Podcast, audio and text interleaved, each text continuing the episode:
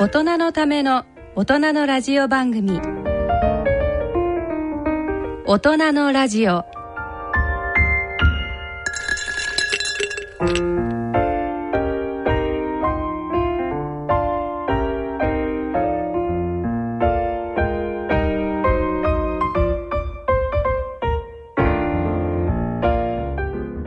皆さんご機嫌いかがですか？安倍賢人です。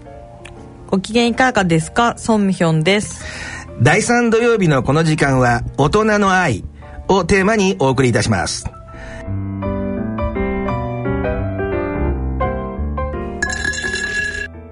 ミヨン先生久しぶりですけども。はい。最近調子はどうですか？最近調子まあなんか涼しくなって元気なんですけど。はいはいはい、はい。今日も結構だけど軽装ですよね。っていうかお互いにですけど。そうですうね、んなんとなく今日なんか沈んでる感もなきにしもあらずですけど。いや別に沈んでないですよ。そういう時はね、はい。私なんかいつも授業やってるでしょ？はい。覚えてますか？中学校とか小学校とかの時に、はい。雨が降ってる午前中の2時間目とか。うん。なんか暗いものがありますよねもう学校に通ってた時のことの記憶がないので分かんないけど多分雨は憂鬱だったんでしょうね。とねなんか私なんかいまだになんてかイメージで覚えてるんですけどあの雨の降ってる時この窓際の席で校庭とかなんか見ているとどうしても乗り切れない何かがありますよね。うんまあそうかも。でそんな時今でもほら私ほら授業やってますからはい。こういう時には無理に盛り上げないっていうのをね一つの哲そうなん学にしてだ。いやまあもう盛り上げていきましょうよ。えー徐々にも徐々に盛り上がってきますから自然のねはい。あのーなんて言いますか自然のこのバイオリズムですか、はい。にのっとってやっていきたいんですけども。はい。ところで最近ですけどはい。何か気になっているニュースか何かありますか？気になるニュース。といえばなんかこないだあったあのなんか NPO 法人が赤ちゃんの首をひねって免疫力を高めるとか言って、はいはい。なんか死なせた事件があったじゃないですか。あれ率直に言って、はい。ミオン先生はどう一言で言ったらどう思いました？一言で言ったら。一言で言うとやっぱりこんなんに騙されて自分の子に、こんな怪しい人にマッサージって言って体触らせる人がいるんやなと思って。ですよね。だからそのその行為を行っている当事者の側もありますけど、はい。それを目の前で容認してる親の側とやっぱり双方ありますよね、うん。いやそれがね容認っていうかね、結構ねこれでなんか人のブログとかが、はい。あのネットで出回ってるんですけど、ええ。まあああいった似たような子供の背背骨を治すやらなんやこう子宮の中ではあの縮こまってたから伸ばすとかずれたのを治すとかね、はいはい。言ってねあのなんとか先生にやってもらいましたとか言って赤ちゃんなんか首反対側になってたり、明らかに首から上真っ赤になってたりとか、はいはい。そんなんでもう見てるだけでもやめてあげてっていうような写真がいっぱいになって、なんか泣いてましたけど終わってなんとかちゃんはすやすやとか言ってね、ええ。なんか自慢げに載せてて、めっちゃそれこそ炎上してるんですけど今になって。だから親がなんかその現代医療ではやってもらえないような素晴らしい技をうちの子は受けてきたみたいな感じでね、はいはいはい。で値段はお高めなので続けるかどうかは主人と相談ですが大満足ですとかって高いお金取ってやってるところが結構あるみたいなんですよ。なるほど。それね言われてることものすごくよく分かって最近私が読んだ、あのーまあ、文献でね、はい。こういうのがある人間が邪悪な行為をする時ありますよね、はい。良くない悪い子、どういうメカニズムなのかと。遠い昔はね結局お前これやれっていうふうに権威のある人から命令されると、それをやってしまうっていうのが通説だったらしいんですよ、ところがね最近は新しく分かったことはそうじゃなくて人がそういう危険な行為とか人に危害を加えるような行為を行う時っていうのは必ずその人が判断してるんだって。でどうやって判断してるんかっていうとやっぱり今ねミヨン先生が言われたように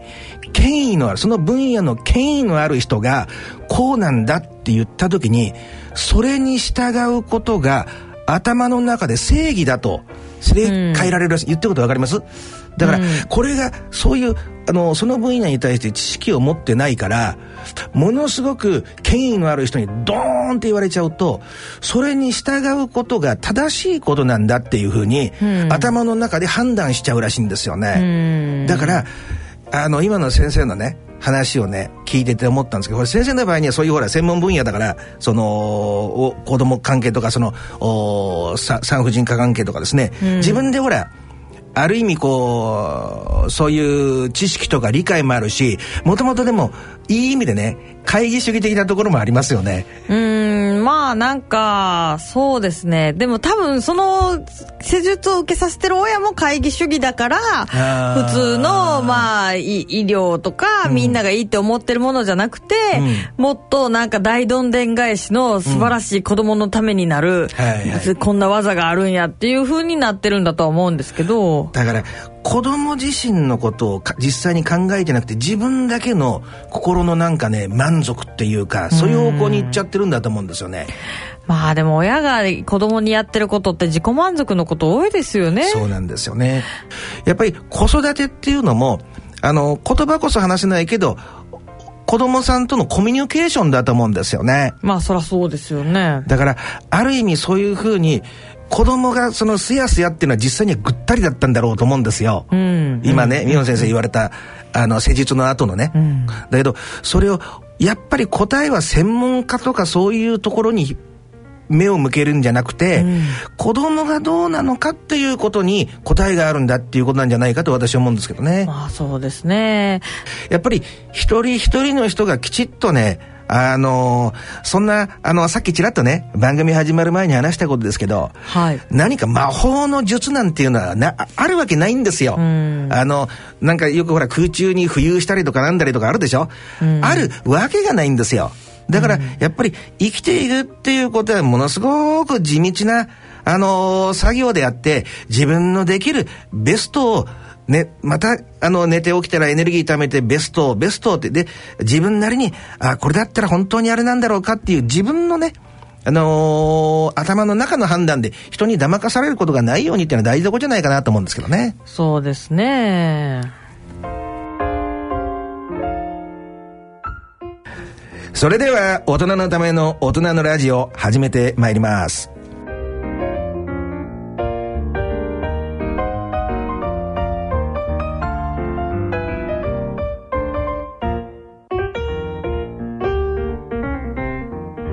大人のための大人のラジオ。この番組は野村証券ほか各社の提供でお送りします。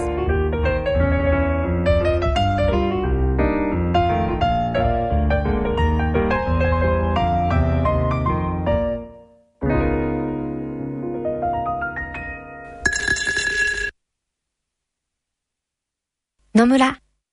第二の人生に必要なのはお金だけじゃないから。ゆったりとした旅を楽しみたい。健康はもちろん若々しさもまだまだ保ちたい。住まいをもっと快適にしたり相続のこととかもしもの時のことも考えておきたい。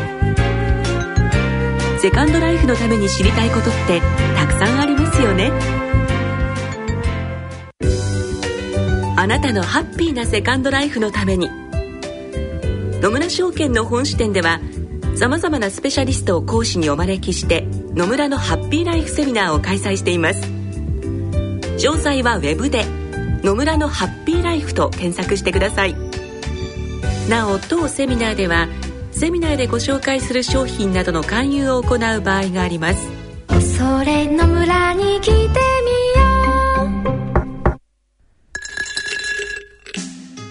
う。大人のための大人のラジオ心と健康のコーナーです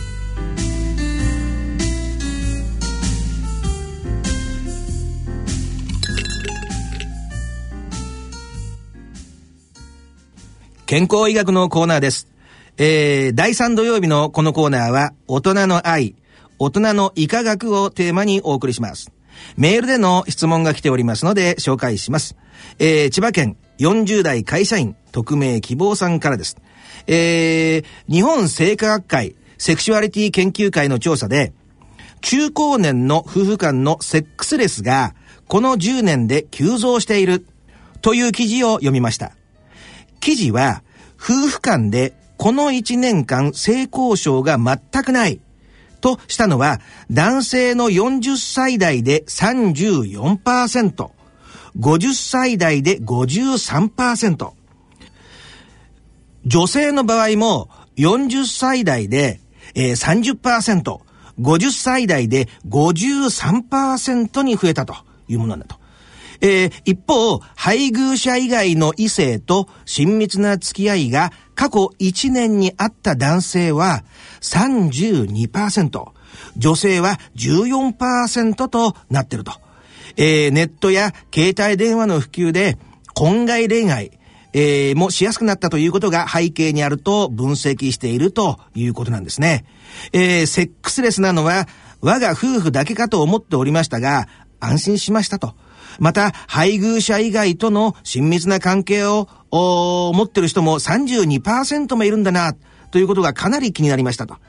えー、少しトライしちゃおうかなと。え、ところで、日本生化学会って、孫先生が所属しておられますよね。こんな調査もなされているんですね、ってなことなんですけど。そうですね。まあ、この調査、はい、結構、あの、話題になりましたけど、うんうん、いろんな調査してますね。最近の調査ですかね、これね。そうですね。最近、あの、報道されてたと思いますけれども。うんうんうんまあね、やっぱりこう、セックスレスってすごい増えてるんですよね。うん、で、あの、まあ一応、セックスレスっていう単語の定義は、まあ1ヶ月間、夫婦間で性交渉がないとセックスレスなんですよ。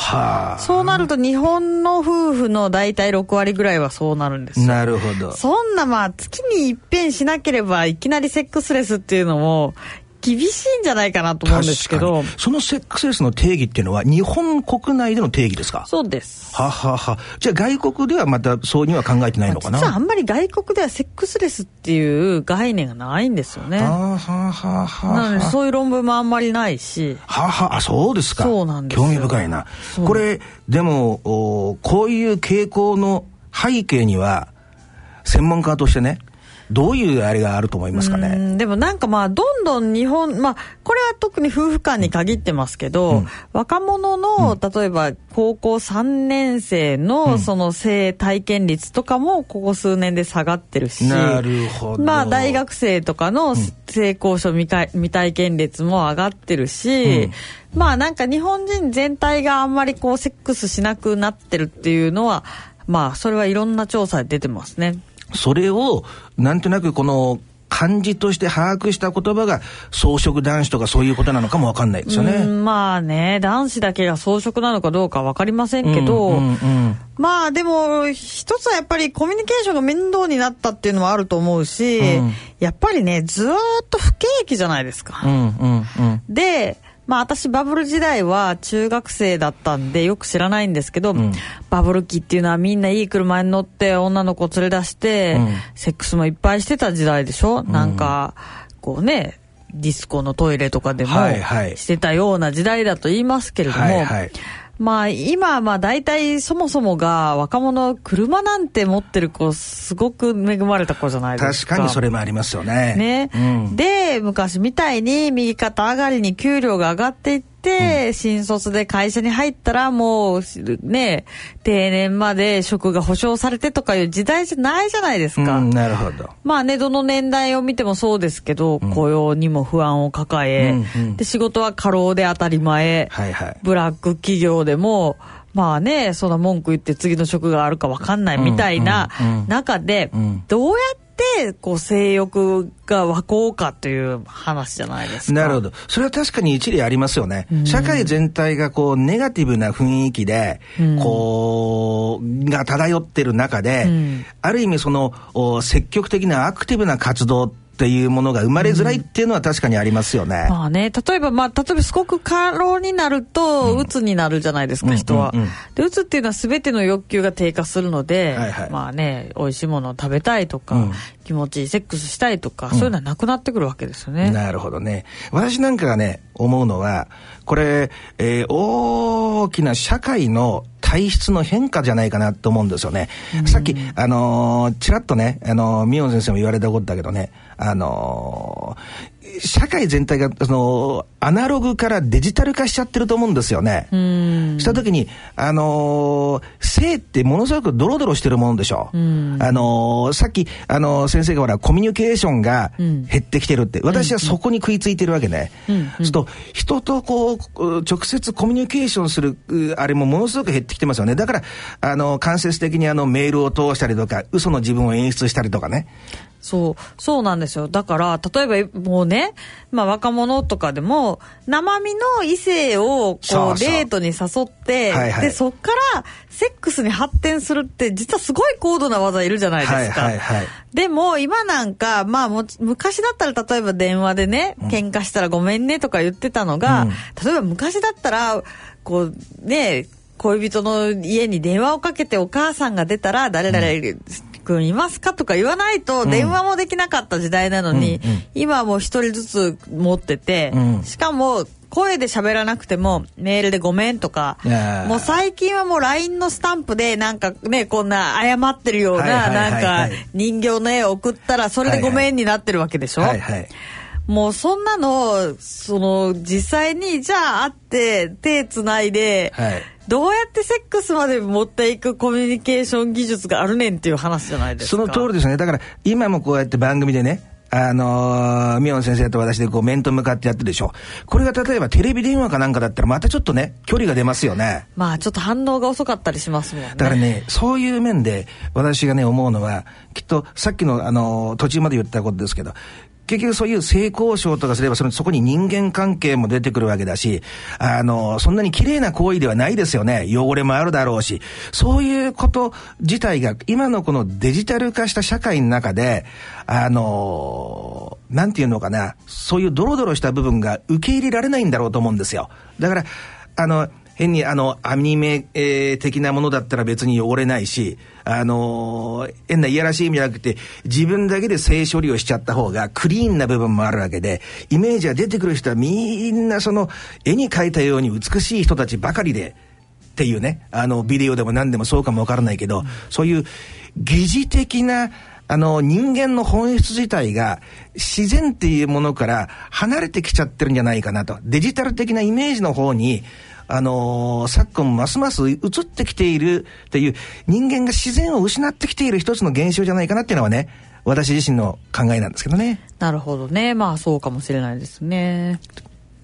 えー、じゃあ続いていきましょう。えー、続きましては、神奈川県20代男性、えー、牛歩戦術さん。からですね。なんか随分変わった名前ですけども。えー、いつも楽しく、そして他のリスナーさんの悩みに対するお二人の的確な回答に感心しながら拝聴しておりますと。なんか嬉しいですね。えー、そんなお二人に質問があります。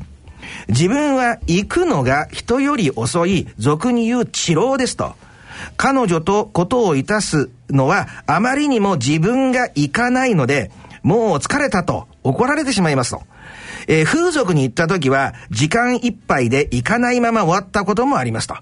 早く行くために妄想を働かせたり、たくさん動かしたりするのでは、そういうこともするんですけども、全く効果がありません。どうすれば普通の人のようにいいタイミングで行くことができるのでしょうかどうか良いアドバイスをいただければと思いますと。はあ、まあ、これは彼女からしたらかなり迷惑な彼氏ですね。まあ、これ治療っておっしゃってますけど、えー、っと、まあ、この牛法戦術さんはですね、はきっとマスターベーションはいっぱいしてるんじゃないかなと思うんですよ。なるほど。まあちょっと本人にお尋ねすることができないので、うん、こういう治療男性のよくあるパターンについてお話をさせていただくと、うん、まああの、マスターベーションの方法が不適切であるために、うん、まあいわゆる女性の膣とか、うん、まあ他の女性からの手や口のサービスでは、うん、いけなくなってしまってるっていう男性が多いんですね。これもまたセックスレス同様、はい、海外ではあんまりない概念なんだけどはあも、はあはあ膣内射精障害っていうのがあるんです。はあ、はあはあはあ、つまり、例えばよくあるのは、その床をなって聞いたことあります？床でオナニーをすることなんですけど、ああ、なるほど。想像はつきますけど、申し訳ないです。私はやったことがありません。そうなんかその男性がこう初めて人生でそのオーガズムに達した時例えば畳の上でゴロゴロ転がってたら急に擦れてなるほど。ふっと気持ちが良くなって 何だったんだろうあのこの間の気持ちよさはと思ってまたゴロゴロゴロゴロってするとまあ、ゴロゴロ転がったりうつ伏せになったままスリスリしたりしてははいくっていうマスターベーションの方法があるんですよ。なるほど。で、そういうので、例えば、その、まあ、こう、陰茎の気筒を、こう、全周じゃなくて、ある一点だけが擦れて、その、まあ、マス、あの、行くのに慣れてしまうと、まあ、膣の刺激は、もう、マス、あの、オーガズムっていうのははい、学習なので、はあはあはいつも同じ刺激で、こう、行くようになっていくんですよ。なるほど。なので、これじゃないって体が思ってしまう。うん、うん、うん。で、なので、その、まあ、もう一つは手で自分でマスターベーションする際に、すごい力で握って、ああの、マスターベーションすると、なるほど普通の女性の膣の圧力とかうんではいけなくなってあしまう。なるほど。どう治療しましょ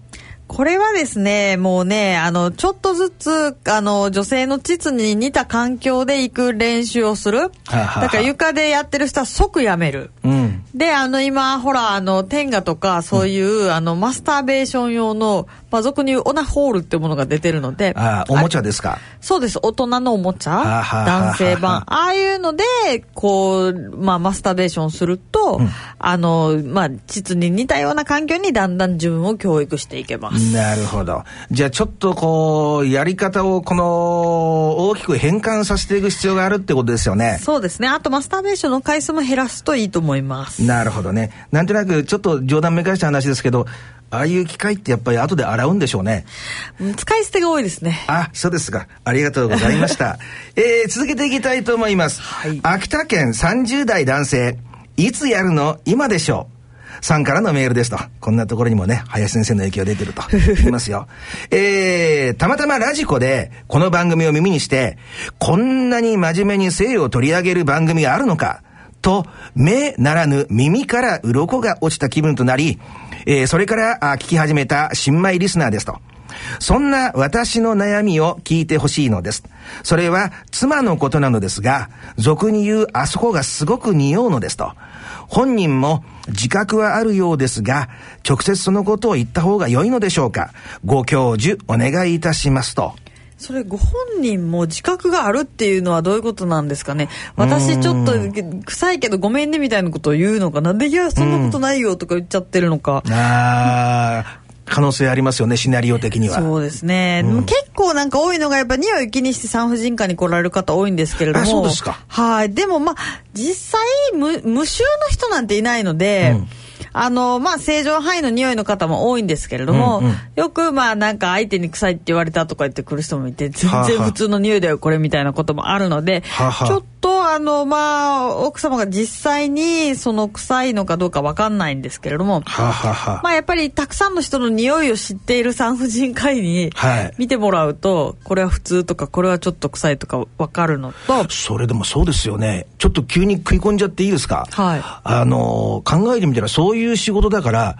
あの、私、臭いって言われるんですけどっていう場合には、もう、匂いを嗅がないわけにはいかないですよね。そうですね。だからまあちょっとこう膣の中のまあ織物を綿棒で取ってはあ匂ったりとかして、はあ、はあはあ、まああるんでですよね。そのまあ要は細菌性膣炎とか、あえ。えとまあクラミジアとか性感染症ですごく匂ってるケースとかもあるし、ええ。ええ。まあちょっとまあ性感染症まではいかないけど在雑菌とかではあはあ。匂う場合もあるし、体質もあるんでしょ？あとはそのまあ脇がみたいな感じで、なんか裾脇がって名前がついてるんですけど、はあはあ。そのアポクリン感染っていうところから匂いが出てて、そういうのはあのこうボトックスを注射したりとか、はあはあ。そういう美容外科的な治療で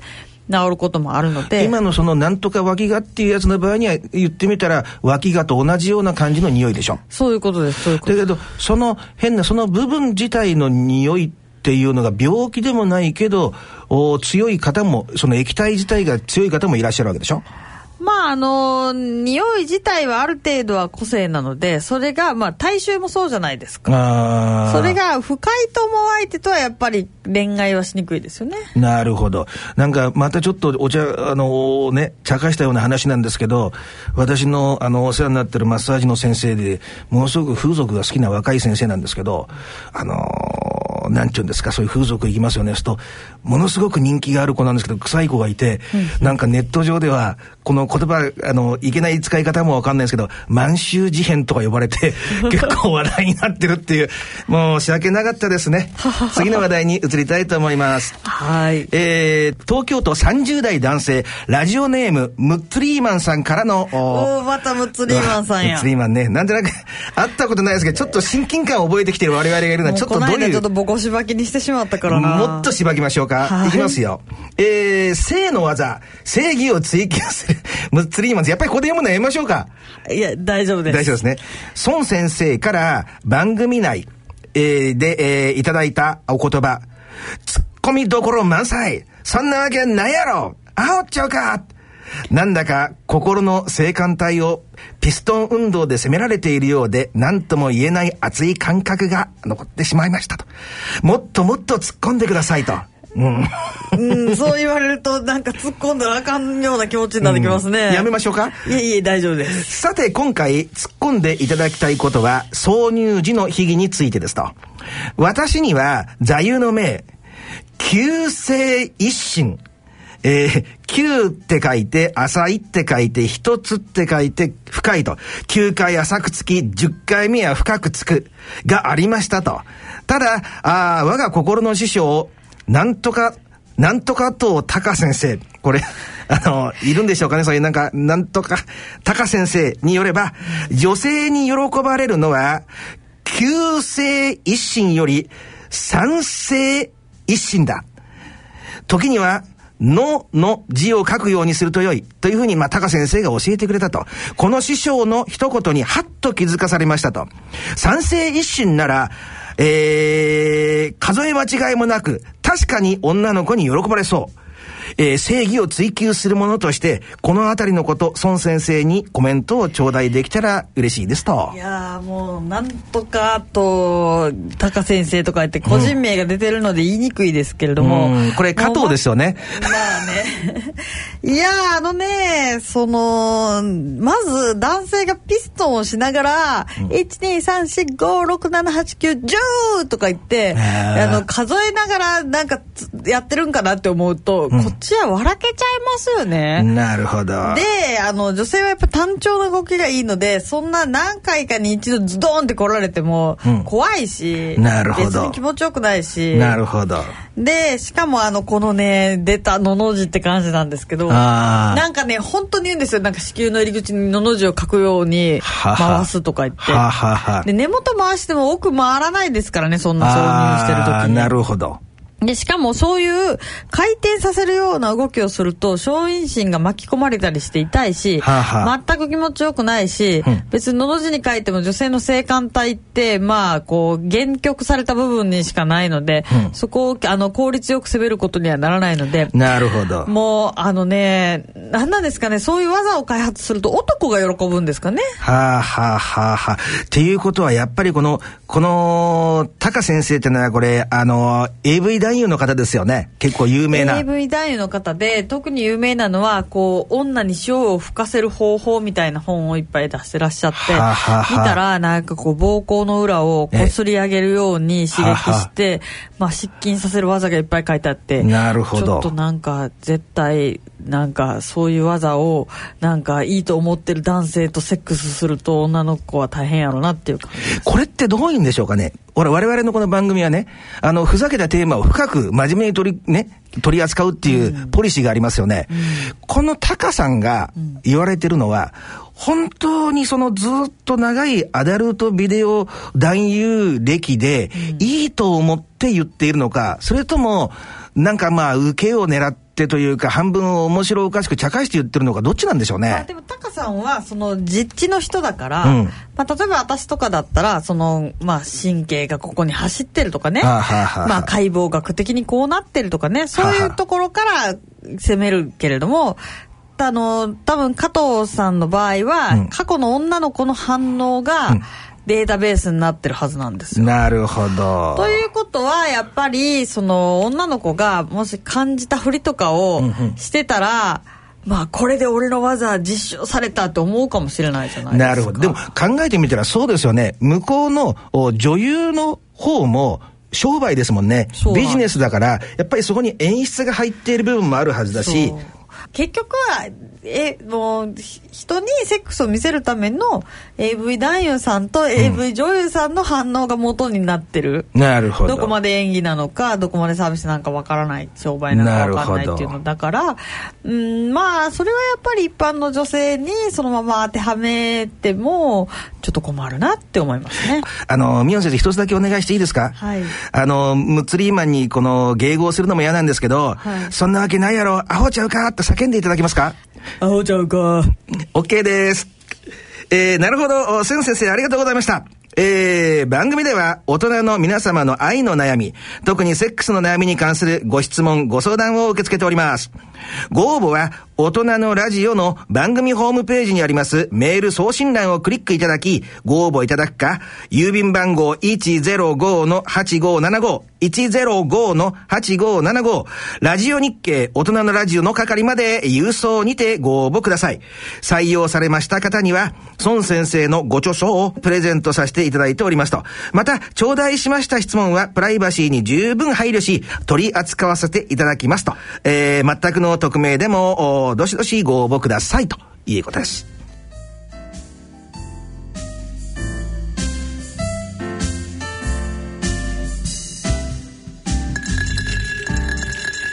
社会日和のコーナーです。えー、ラジオネーム、キキョウさんからのメールをご紹介します。いつも、ポッドキャストで聞いています。安倍先生と孫先生のお話、ためになり、楽しませてもらっています。えー、16日の放送で、愛着形成ができていないと、思春期に攻撃性が高まるというお話に、えー、養護性の高い、えー、障害児の施設で働く私は、ハッとさせられましたと。特に、えー、子供に、えー、の気持ちにストレスがかかってくると、その傾向は強くなるように思っていますと。施設に勤める者として、しつけも大切ですが、愛情をかける、えー、話を聞き注目してあげる、気にかけてあげる、といったことの方がもっと大切なんだなと学ばせていただきましたと。ありがとうございますと。ね。この間の、お前回のテーマが、孫先生が話した話が、愛着形成が中心だったからね。あそうですねあの佐世保の事件でした。はいはい。それはテーマだったですからね。そうですね。でも、なかなかこういう、あれを少しでもためになってるっていうのを聞くとね、あのー嬉しいですよね。はい。また感想を寄せていただきたいですよね。そうですね。あの、一つだけね、アドバイスがあるんですけど、よくね、あのーしつけっていう言葉があって、なんかいけないことを言うと、まあ、叱ってどうこうってあるでしょ。でも、本当になんか、あのね、えー、気持ちが逸れてしまってちょっと半分ぐれかけているような子供に対して一番効果的なのは褒めてやることなんだと。どこをみ、ね、どっかいいとこを見つけて褒めてあげることなんだっていうようなことがね、あのーまあそういう研究の分野では言われていることなので、あのー今のね、えー、桔梗さんが気づいたの方向で、パッて感情的に起こりそうになった時に、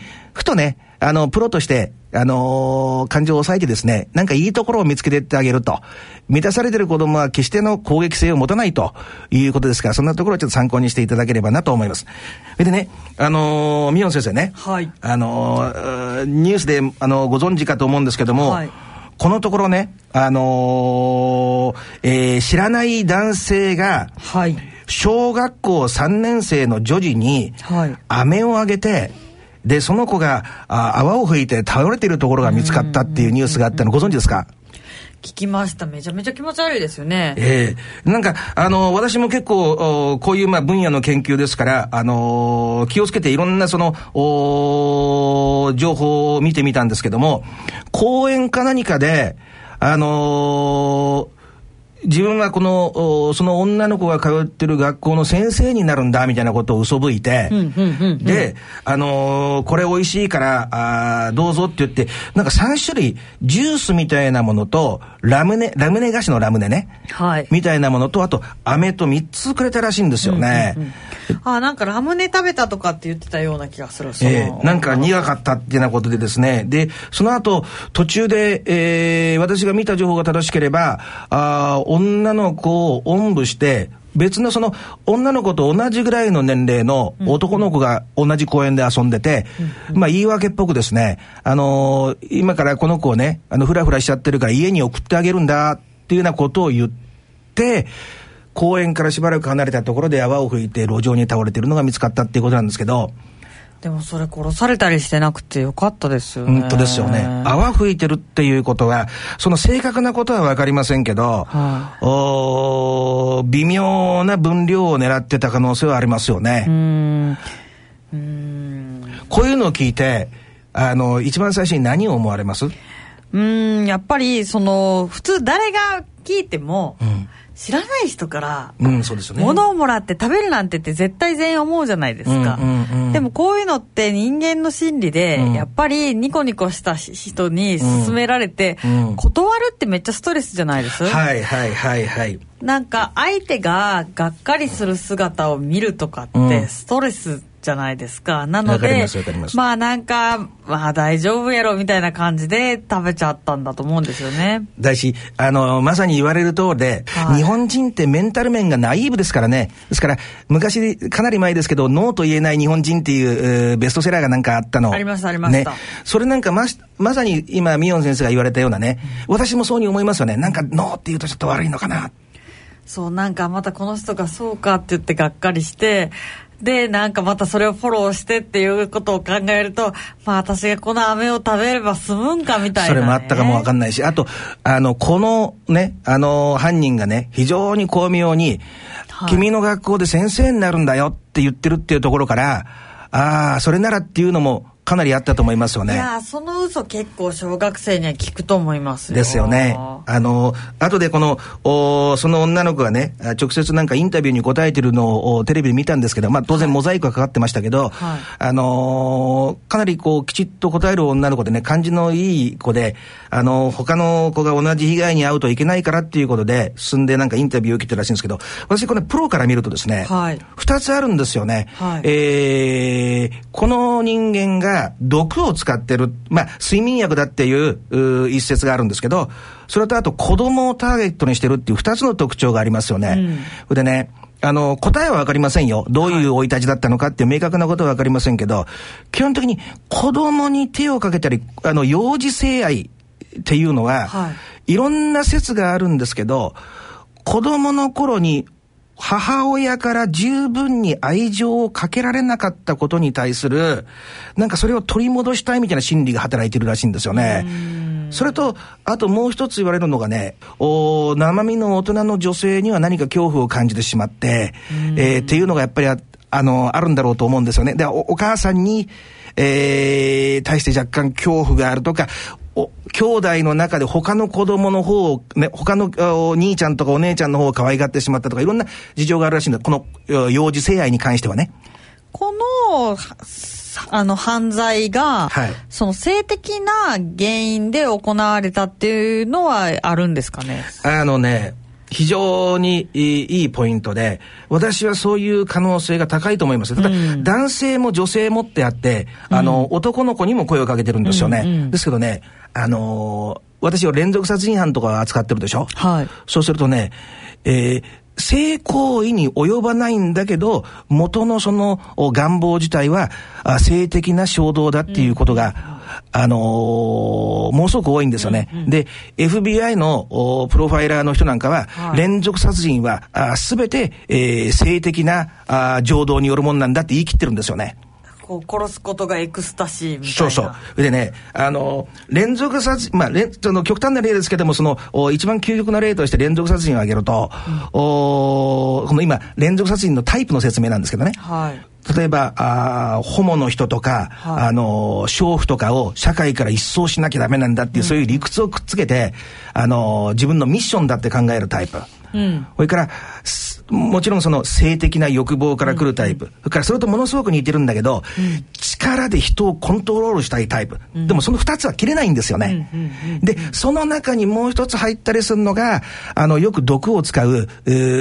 まあ、あ利害絡みですよね。女性が人を殺すときに自分に力がないから毒を使うっていうようなタイプなんですけども、なんかその二つがなんか入り混じってるようなケースが今回のケースだと思うんですよね。で、毒を使ってね、あのー相手をお傷つけるもしくはあ殺害したりするっていうの大きく二つのパターンに分かれて、はい一つは恨みがあるタイプね。うんうん例えば、あー旦那がここのとこ気に入らないから、あのーカレーの中になんか毒でも入れてやろうと。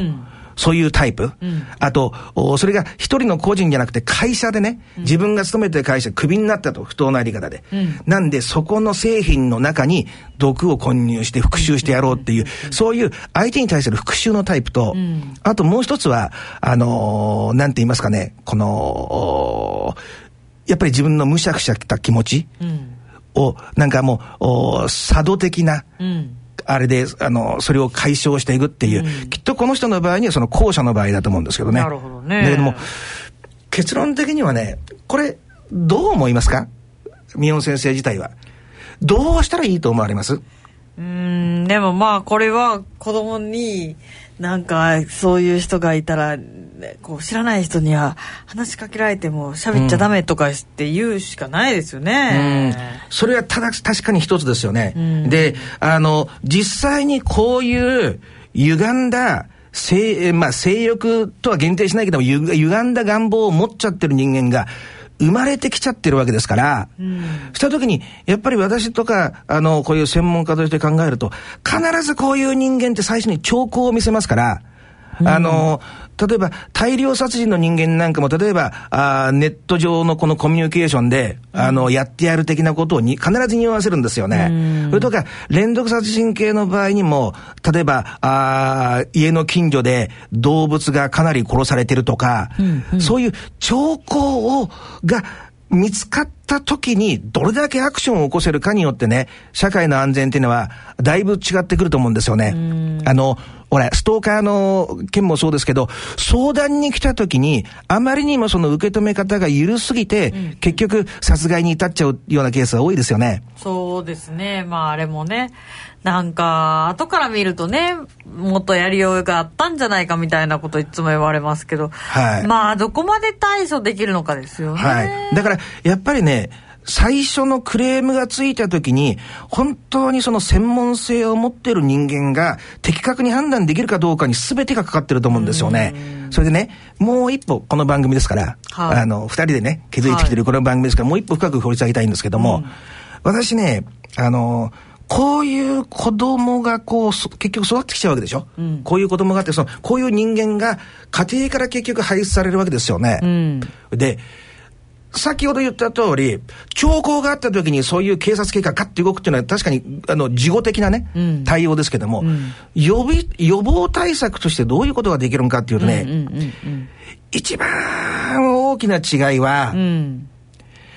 社会のあり方の面で、あの、一つ一つの家庭が核家族になっちゃって、昔の、この間、ミオン先生も言われたことだけど、はい昔の世代の人からの知恵が伝承されなくなってきちゃってるんですよね。まあねだから、家庭って家庭で子供を育てる段階で、この、だから、犯人をね、がどういう環境で生まれたのかっていう時に、その各家族の中で密室化しちゃってて、んものすごく偏った家庭っていうのが、あーもうかなりの数、社会の中に存在してるわけ。うんうん。で、今更だけどおじいちゃんおばあちゃんと一緒に暮らしましょうなんていうことも無理だろうし、あの、地域のよく、まあ、あ善意で言うんだろうと思うんですけども、地域のネットワークをもっと活性化してね、必ずその、おその地域のおイベントに声をかけて呼ぼうとか、でも、それもやっぱり、これだけね、あの、個々の願望をが、あまあ密接にその資本主義の原理と絡んじゃってる中では難しいと思うんですよね。うん、したときに、その、昔の、そんなことやったら子供がおかしくなっちゃうよと、あの、今日の冒頭のとこで、はい、あの、宮野先生が言われた、あの、NPO の子供がこう首を食ってね、はい、あの、あれしちゃうっていう話の時もそうですけど、はい、あの、身近にひょっとしてちゃんとおじいちゃんとかおばあちゃんとか何人も子供を育てる経験がある人の地位があったら、うん、そんなことはひょっとしたらしなかったかもわかんないですよね。まあ誰かがね、そんなのおかしいよって言ってくれる人がいたでしょうね。そうですよね。今、だからそういうことがものすごく異常なその密室環境の中で異常な状況っていうのは起こりやすくなっちゃってるんで、今の現代の社会にとって必要なのは、昔、その、おじいちゃんおばあちゃんとか近所の人から知恵を授けられてたネットワークが切れちゃってるのを、どっかで補足するっていうことを社会的に行っていかなきゃダメだと思うんですよね。だから、あの、一番効果的なのは、あの、子供がまず生まれる前に、どう、あの、お子さんっていうのはこうこうこうしなきゃいけないんですよっていう基礎知識を与えてあげて、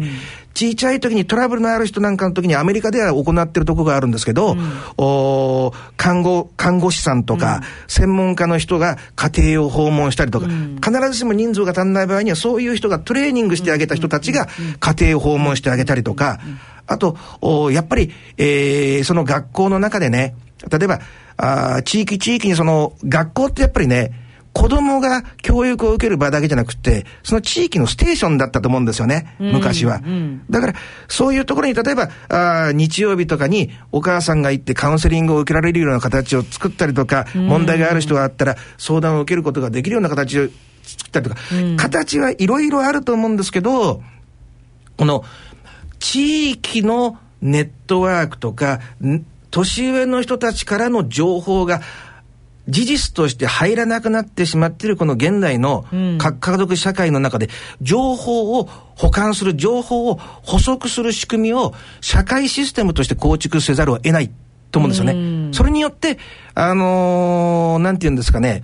あの、治る人たちが、あの、かなり多いっていうかな、今日も、あの、キキオさんでしたっけ？あの、取り上げたときに、ミヨン先生とかこうね、あの、言ってあげたことが、あの、目から鱗でしたと。今まではしつけばっかりの方に偏ってたような、あの、かかり方でしたけども、愛情をかけること大事なんだなと。気づいてくれる人のが圧倒的に多いわけで、そうですね。まあ私も全く同じことを考えてたんですけど、うん、その、まあ私、その子供が生まれてくる現場によくいるんですけど、はいはい、やっぱり中にはこう社会的に問題がある背景のお母さんもいて、うんはいはい、まあ正直赤ちゃん元気に生まれてお母さんもまあ元気だけど、はい、家帰ってちゃんと育てれんのかなみたいな、やっぱり育児不安でね、うん、その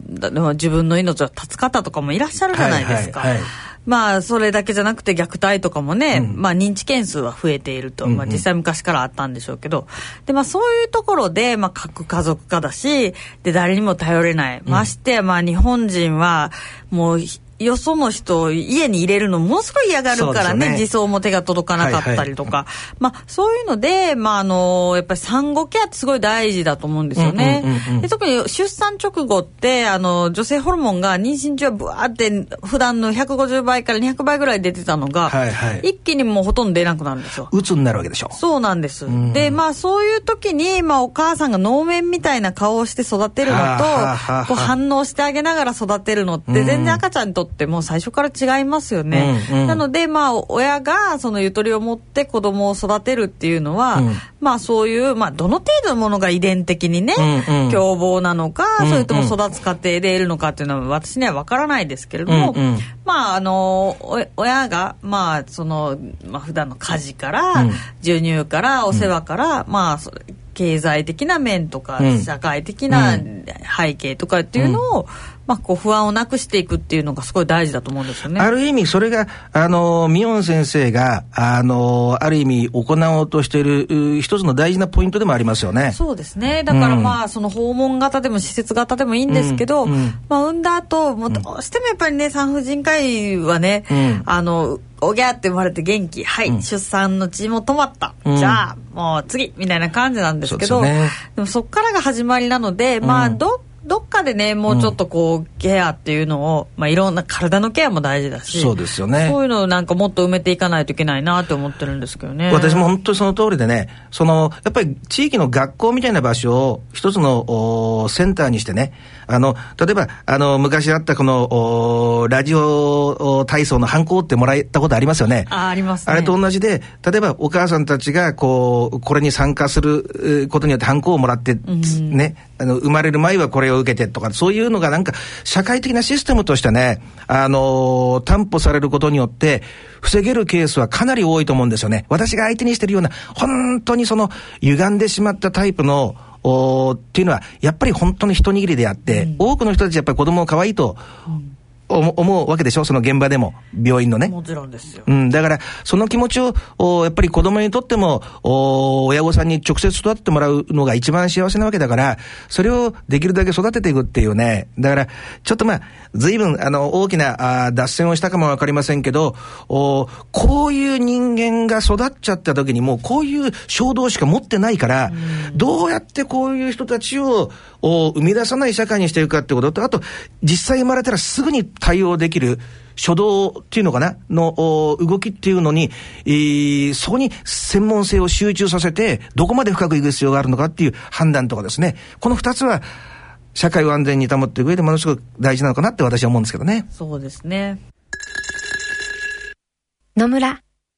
第二の人生に必要なのはお金だけじゃないから。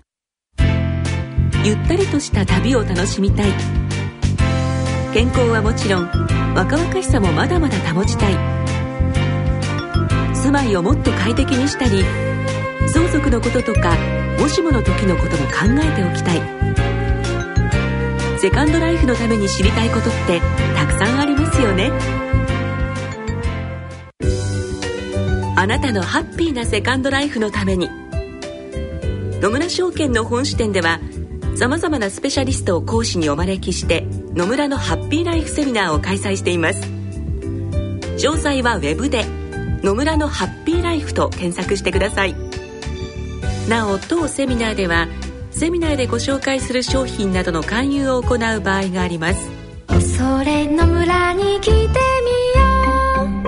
う。大人のための大人のラジオ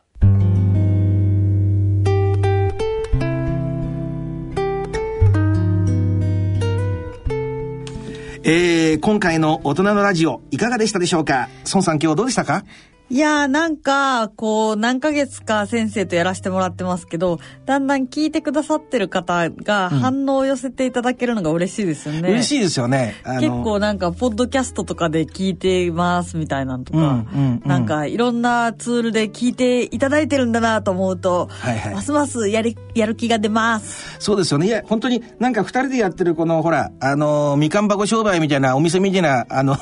番組かもわかりませんけど、なんかそういう反響があるとね、非常になんか嬉しいですよね。ね。で、番組が移動するんですよね。もう、プロだからもう上手上手。そうなんです。えー、来月よりね、このお放送ですね、第2土曜日の8時半へと移行します。第2土曜日ですからね。ですから、えー、次回は10月の11日になりますからね。えー、そこのところよろしくお願いします。さて、えー、番組では、えー、疑問、質問、ご意見、ご感想をお待ちしています。宛先です。えー郵便の方は、郵便番号105-8565、105-8565、ラジオ日経大人のラジオの係まで、あるいは、ラジオ日経大人のラジオの番組ホームページからの投稿もお待ちしておりますと。そういうわけですね。宮野先生。それでは、えーお時間となりました。お相手は私、安倍賢人と、ソンミヒョンでした。それでは、次回まで。さようなら。さようなら。人のための大人のラジオこの番組は野村証券ほか各社の提供でお送りしました。